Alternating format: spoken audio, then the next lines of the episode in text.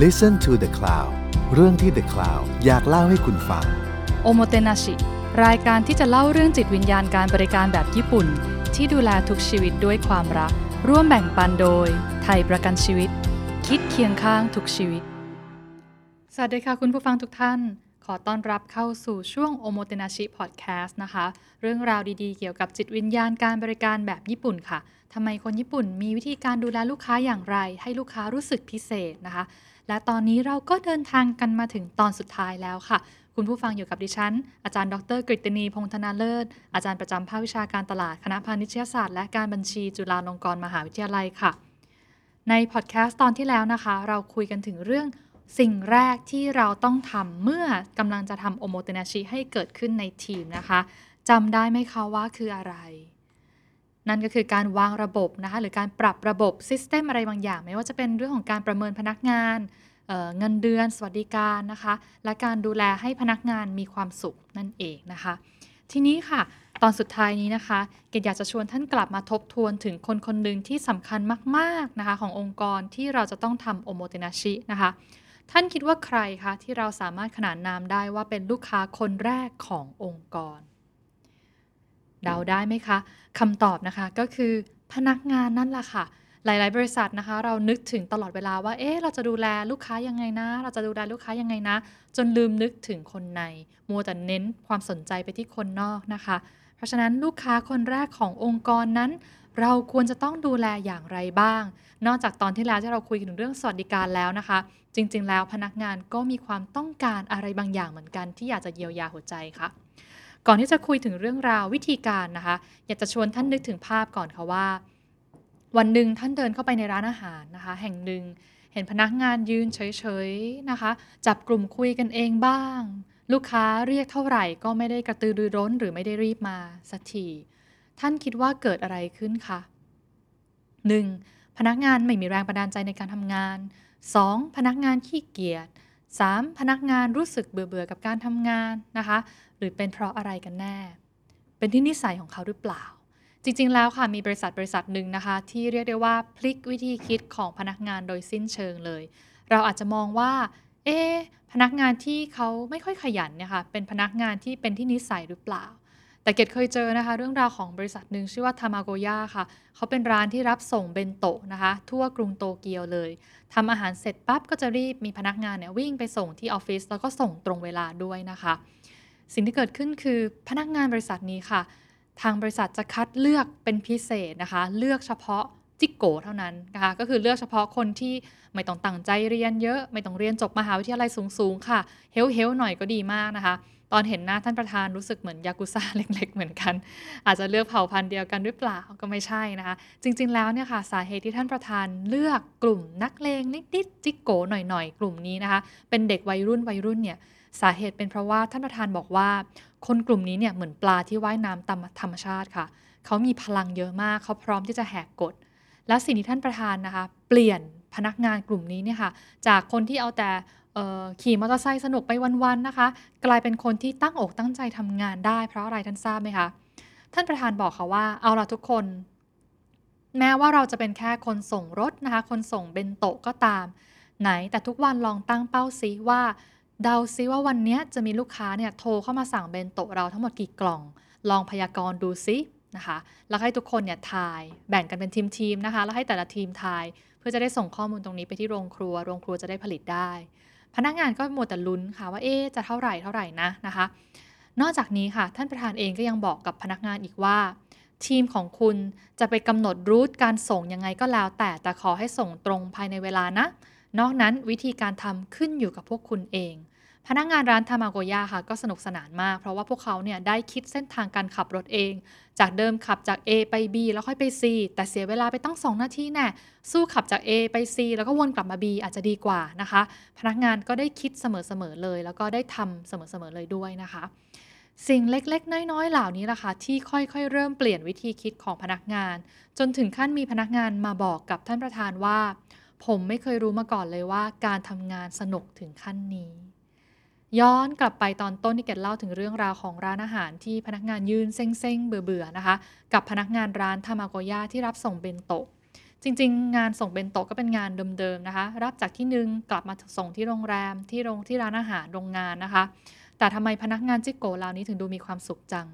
จริง ๆ แล้วค่ะความสุขของพนักงานในการทำงานนะคะ เกิดขึ้นได้นอกเหนือจากแค่ค่าตอบแทนเท่านั้น ผู้บริหารบางท่านบอกว่า ฉันปรับโปรเซสก็แล้ว เพิ่มสวัสดิการก็แล้ว เงินเดือนพนักงานที่นี่ก็สูงแล้วทำไมพนักงานบางคนยังไม่สามารถทำงานตามที่เราคาดหวังได้อีก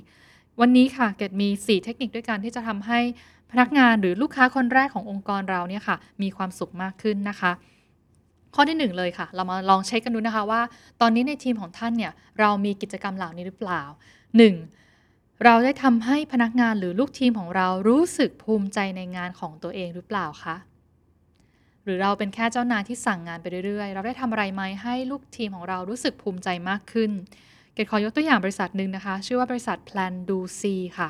Plan ก็คือวางแผนดูคือลงมือทำ See คือมองเห็นนะคะ บริษัทนี้เป็นบริษัทที่ทำรับจัดงานแต่งงานเป็น Wedding Planner แต่ที่น่าสนใจมากนะคะคือบริษัทนี้เนี่ยเป็นบริษัทที่ติดท็อป 5 ค่ะ บริษัทที่น่าทำงานด้วยตลอดระยะเวลา 10 ปีที่ผ่านมา เขามีระบบอะไรกันบ้างนะคะ แล้วก็ทำไมถึงได้รับความนิยมทั้งจากเด็กที่จบใหม่เอง แล้วก็จากลูกค้าเองด้วย บริษัทนี้ค่ะเขาบอกว่า คนที่จะเป็น wedding planner เนี่ยจะต้องเป็นคนที่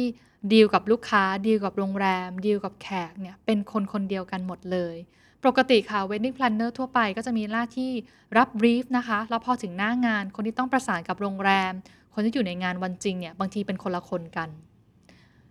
แต่กรณีของ Plan Do See นี่นะคะเขาให้ planner เนี่ยคนเดียวค่ะ เป็นเจ้าของเป็นคนไปดีลกับเชฟเป็นคนไปดีลกับโรงแรม เป็นคนไปดีลกับลูกค้ารับฟัง brief ต่างๆ เมื่อถึงวันงาน planner คนนี้ก็ต้องเข้าร่วมงานด้วยนะคะ เพื่อจะได้เห็นผลงานของตนเอง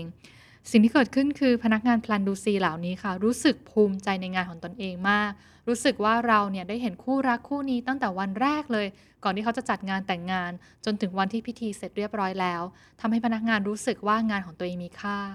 ลองนึกภาพสิคะหากเราเป็นแค่คนที่รับบรีฟจากลูกค้า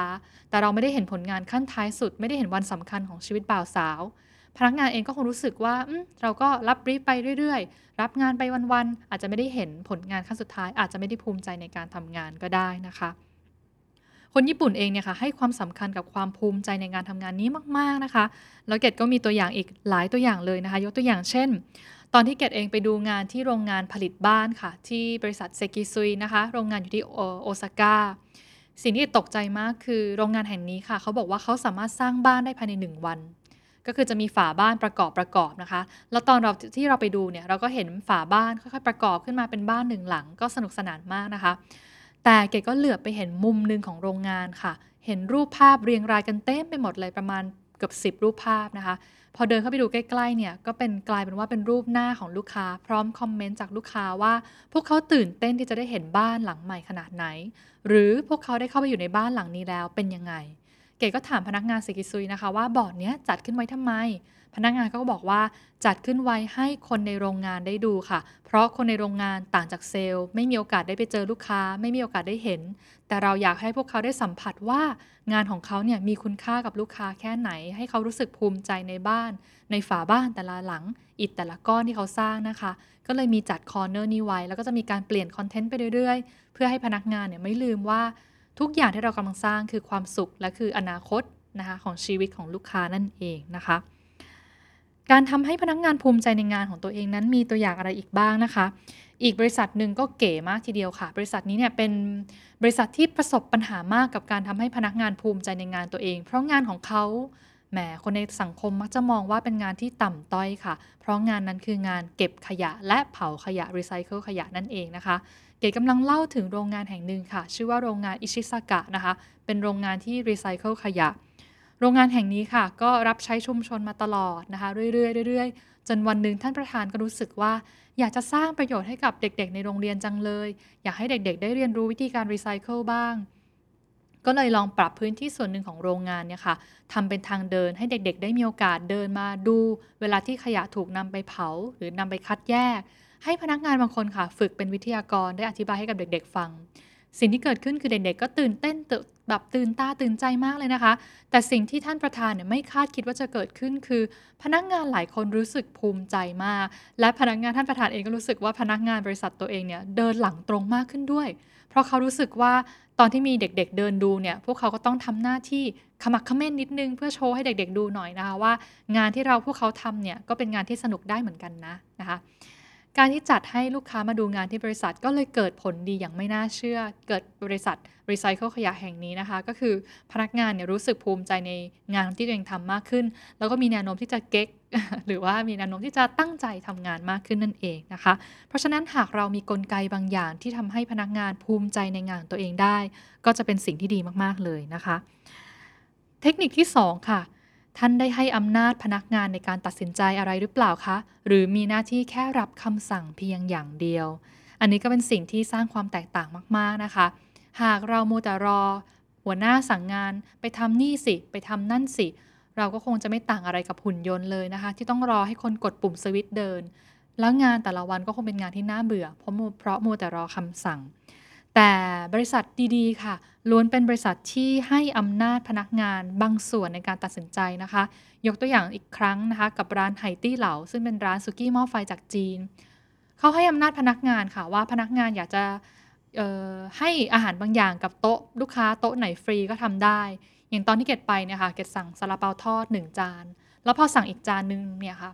ปรากฏว่าน้องพนักงานเขาแอบให้ฟรี แล้วก็ก็บอก เราทีหลังนะคะ ว่าตอนที่คิดเงินเนี่ยเขาบอกว่าเห็นพี่ๆชอบซาลาเปาทอดก็เลยให้ทานฟรีนะคะ เราก็ตกใจมาก ซึ่งจริง ๆ แล้วค่ะหากเรามองว่าพนักงานเสิร์ฟตัวเล็กๆเนี่ยก็มีหน้าที่เสิร์ฟไปสิ แต่ที่ไหตี้เหล่าเขาก็ให้พนักงานมีอำนาจ ในการตัดสินใจอะไรบางอย่าง เพื่อสร้างความสุขให้กับลูกค้านะคะอีกบริษัทหนึ่งที่เกดรู้สึกว่าทำฟังแล้วก็ตกใจมากก็คือร้านอาหารร้านกาแฟนะคะ ชื่อว่า Rhodes กับ Roots อันนี้เป็นร้านกาแฟร้านอาหารในประเทศไทยนะคะ ตอนนั้นได้มีโอกาสคุยกับฝ่าย HR Manager ค่ะ ก็คุยกันไปเรื่องอื่นนะคะ สัมภาษณ์กันไปสนุกสนานมาก ปรากฏว่าฝ่าย HR ก็เล่าให้ฟังค่ะว่า นี่นะที่บริษัทเรานะ แม่บ้านเนี่ยก็ถือขั้นยกมืออาสาเลยนะว่า อยากจะไปอบรมการทำความสะอาดอะไรต่างๆ ตามโรงแรมใหญ่ ๆ ที่เขาอบรมกันนะคะ แล้วทางบริษัทก็ส่งแม่บ้านของเราเนี่ยไปอบรมด้วย ทีนี้พอเกดฟังเรื่องนี้ค่ะ เกดก็แปลกใจว่า เอ๊ะทำไมแม่บ้านคนหนึ่งถึงกระตือรือร้นจังเลย อยากจะไปอบรมอะไรเอง ทั้งทั้งที่บริษัทก็ไม่ได้ขอนะคะ ก็เลยลองฟังเรื่องราวต่างๆ เพิ่มขึ้นดู ปรากฏว่าค่ะ บริษัทโรสเองเนี่ยค่ะ เขาบอกว่าเขาอยากให้อำนาจในการตัดสินใจให้กับคนที่อยู่หน้างานจริง ๆ และเวลาที่เขาเลือกผ้าปูโต๊ะ เลือกผ้าเช็ดปากนะคะ คนที่มีอำนาจตัดสินใจในการเลือกคือใคร ก็คือคนที่ต้องซักผ้าปูโต๊ะเหล่านี้ทุกๆวัน ทุกๆวัน ก็คือพี่แม่บ้านนั่นเอง เพราะฉะนั้นพี่แม่บ้านเองก็ได้มีโอกาสในการเข้ามาประชุมกับซัพพลายเออร์ในการเลือกเนื้อผ้าด้วยนะคะ หรือถึงขั้นเวลาที่บริษัทจะเลือกซื้อเครื่องซักผ้าอะไรใหม่ ๆ ก็ต้องให้พี่แม่บ้านหลาย ๆ ท่านเนี่ยเข้ามามีส่วนร่วมในการเลือกเครื่องซักผ้าด้วย นั่นทำให้พี่แม่บ้านก็รู้สึกภูมิใจว่าเอ๊มีคนฟังความเห็นของตนเอง เราก็รู้สึกมีส่วนร่วมนะคะ ก็ทำให้พี่ๆเนี่ยก็ active มากขึ้นนั่นเอง นั่นก็คือเรื่องราวของการให้อำนาจพนักงานในการตัดสินใจค่ะ จะทำให้พนักงานรู้สึกมั่นใจ แล้วก็มีความสุขในการทำงานมากขึ้นนะคะ อีกประเด็นหนึ่งที่ต้องฝากไว้ค่ะ คือการทำให้พนักงานสนิทกัน เกตุถามเล่นๆว่าถ้าสมมติท่านให้คะแนน 10 คะแนนเต็มนะคะ ท่านคิดว่าในแผนกท่านรักกันดีหรือเปล่า หรือห่วงใยกันไหม มีอะไรกลไกบางอย่างที่ให้พนักงานสนิทกันบ้างหรือเปล่า นะคะ บางบริษัทพนักงานแทบไม่ได้เจอหน้ากันเลย หรือแค่เจอหน้าก็คือแค่นั่งทำงานด้วยกันเฉยๆ ติดต่อระหว่างแผนกกัน ก็มีแค่ช่วยงานกันบ้าง แต่ไม่ได้สนิทกันนะคะสิ่งนี้ค่ะ เป็นปัญหาที่เคยเกิดขึ้นกับสวนสนุกแห่งหนึ่งในญี่ปุ่น ชื่อว่าสวนสนุก Pure Roland นะคะ หรือสวนสนุกของซาริโอนั่นเอง ก็จะมีแมวเหมียวคิตตี้ มีตัวการ์ตูนเคโรเคโรนะคะ Little Twinkle Star ต่าง ๆ เนี่ยมาเป็นขบวนพาเหรดบ้าง มีโชว์บ้างนะคะ เต็มไปหมดเลย ปัญหาที่เกิดขึ้นค่ะ คือพนักงานแต่ละส่วนเนี่ยไม่ค่อยรู้จักกัน และอาจจะไม่ค่อยได้ร่วมมือกันมากเท่าไหร่ในช่วงแรก ๆนะคะ สิ่งที่ท่านประธานบริษัทเข้ามาปรับก็คือว่าทำยังไงให้อย่างน้อยพนักงานที่มีกว่า 200 ชีวิตของบริษัทตัวเองเนี่ยได้เห็นหน้าค่าตากันบ้าง เขาก็เลยใช้เวลาช่วง morning meeting อะค่ะที่บริษัทญี่ปุ่นส่วนใหญ่จะต้องทำเนี่ยเสริมกิจกรรมบางอย่างไป เช่น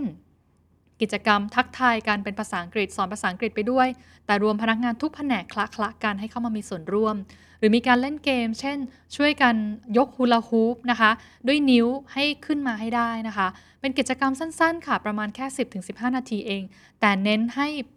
พนักงานทุกทุกแผนกนะคะเข้ามามีส่วนร่วมคำถามคือพนักงาน 200 คนเนี่ยเข้ามามีส่วนร่วมได้ยังไงนะคะ เขาก็แบ่งเป็นช่วงเวลาสล็อตประมาณ 10-15 สล็อตนะคะ แล้วก็พนักงานคนไหนสะดวกที่จะเข้า Morning Meeting ช่วงไหน ก็เข้าไปในแต่ละ 10-15 นาทีนั้นเลยนะคะทำให้พนักงานแต่ละ attraction แต่ละส่วนเนี่ยเข้ามามีส่วนร่วมกันมากขึ้น แล้วก็มีโอกาสที่จะคุ้นหน้าคุ้นตากันมากขึ้น แล้วเขาก็พบว่าพนักงานเนี่ยค่ะได้คุยกันมากขึ้นหรืออย่างน้อยเดินผ่านหน้ากันสวนกันยังยิ้มให้กันมากขึ้น และมีแนวโน้มที่จะช่วยเหลือกันและกันเพื่อลูกค้ามากขึ้นด้วยนะคะ และเทคนิคสุดท้ายค่ะที่จะฝากท่านไว้นะคะ ในเรื่องของการดูแลลูกค้าคนแรกค่ะ ก็คือเรื่องของการทำให้พนักงานรู้สึกว่าตนเองเติบโตนั่นเอง ล่าสุดค่ะเกดได้คุยกับเจ้าของบริษัทไอทีแห่งหนึ่งนะคะ ที่เขาบอกว่า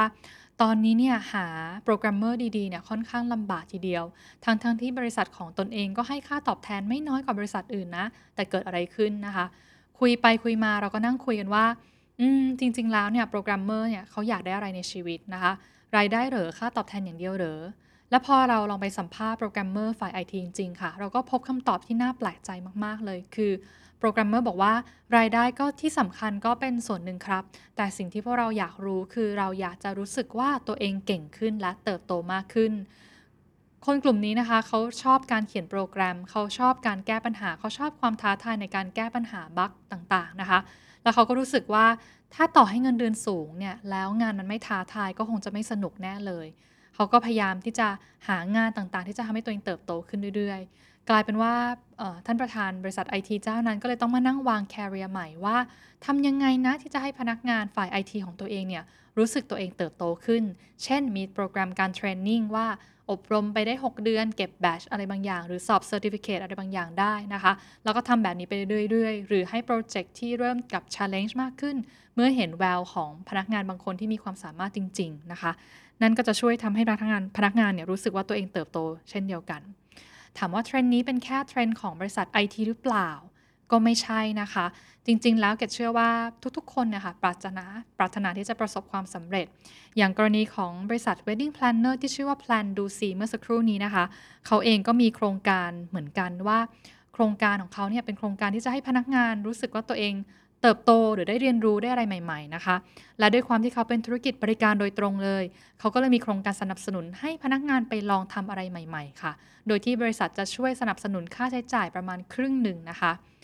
ซึ่งพนักงานเนี่ยสามารถนำเงินตรงนี้เนี่ยค่ะนำใบเสร็จเนี่ยมาเบิกได้ ไม่ว่าจะเป็นใบเสร็จที่พักโรงแรมดีๆนะคะ ใบเสร็จที่ไปทานร้านอาหารดีๆ หรือใบเสร็จที่ได้ไปเที่ยวที่ต่างๆนะคะ ก็สามารถนำมาเบิกค่าใช้จ่ายได้ครึ่งหนึ่งเลยทีเดียวนะคะทำให้พนักงานเนี่ยก็เปิดโลกมากๆ แล้วเขาก็ตั้งชื่อโครงการน่ารักมากนะคะ เขาตั้งชื่อโครงการว่า rush to เช่นนะคะ rush to stay หรือ rush to dinner ก็คือพนักงานก็สามารถวิ่งไปพักวิ่งไป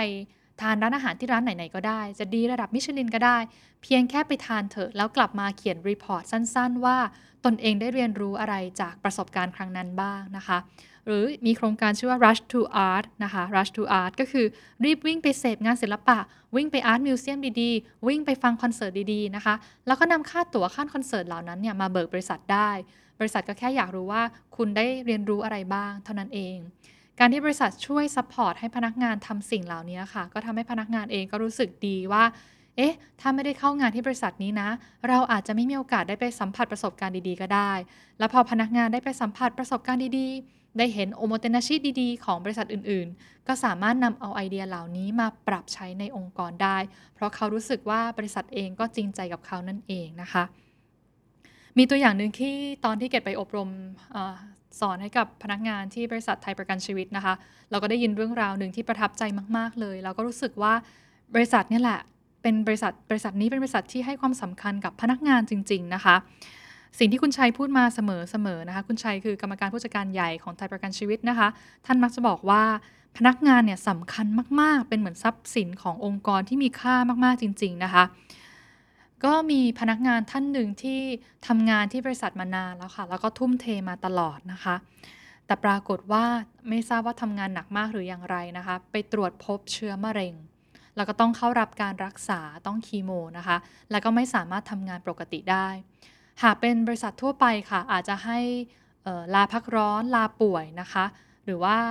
ต้อง leave without pay นะคะ คืออาจจะไม่ได้รับเงินเดือน แต่สิ่งที่บริษัทไทยประกันชีวิตทำนะคะ ก็คือเห็นว่าพนักงานคนนี้เนี่ยทุ่มเทมาตลอดนะคะ ก็เลยอนุญาตให้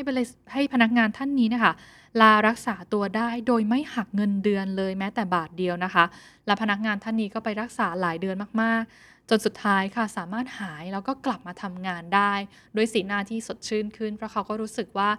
เขาทุ่มเททำเพื่อองค์กรแบบนี้ องค์กรเองก็รักษาเขาแล้วก็ให้กำลังใจเขาแล้วก็ช่วยชีวิตเขาด้วยนะคะ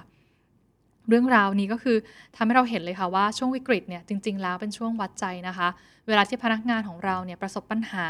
หรือมีความยากลำบากอะไรบางอย่าง ลูกน้องเราลำบากอะไรบางอย่างเนี่ยค่ะ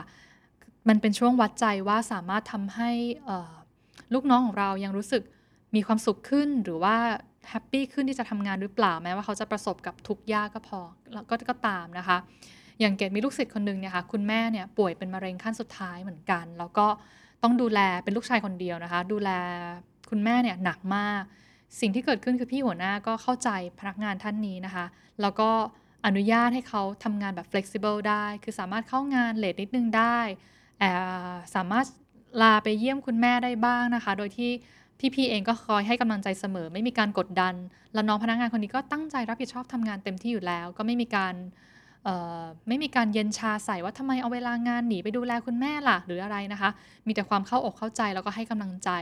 จนน้องพนักงานลูกศิษย์เกตคนนี้ค่ะ ที่เกตทราบเนี่ยเป็นเพราะว่าเขาเขียนเรียงความมาส่งเกตตอนที่ให้หัวข้อไปว่าประสบการณ์ทำงานที่ประทับใจ แล้วเขาก็เลือกเขียนเรื่องนี้นะคะ ถามว่าหัวหน้าคนนั้นได้ช่วยค่ารักษาช่วยอะไรเยอะไหมก็ไม่ได้ช่วยเยอะ แต่สิ่งที่ช่วยมาก ๆ คือความเข้าใจนะคะ เข้าใจในลูกน้องของตัวเองว่าลูกน้องตนเองเนี่ยตอนนี้เนี่ยแค่ดูแลคุณแม่ก็เครียดมากแล้วลำบากมากแล้ว ให้เวลาเขานิดหน่อย ให้ความเข้าใจเขามากขึ้น ก็ทำให้น้องคนนี้เนี่ยรู้สึกสบายใจ แล้วก็กลับมาแอคทีฟมากขึ้นในการทำงานนะคะ เพราะรู้สึกว่าได้กำลังใจเต็มเปี่ยมเลย เพราะฉะนั้นฟังมาถึงตรงนี้แล้ว ตกลงท่าน จำได้ไหมคะว่าลูกค้าคนแรกขององค์กรหรือของเราในฐานะผู้บริหารหรือหัวหน้า คนแรกสุดที่เราควรจะดูแลคือใคร นั่นก็คือพนักงานหรือลูกน้องลูกทีมของเรานั่นเองนะคะ และครั้งนี้เกดแชร์ 4 เทคนิคด้วยกันค่ะ ที่จะทำให้การโอโมเตนาชิลูกค้าคนแรกหรือพนักงานคนนี้เนี่ยดีมากขึ้น 1 คืออย่าลืมทำให้เขาให้พนักงานของเรารู้สึกภูมิใจในงานของตนเองค่ะ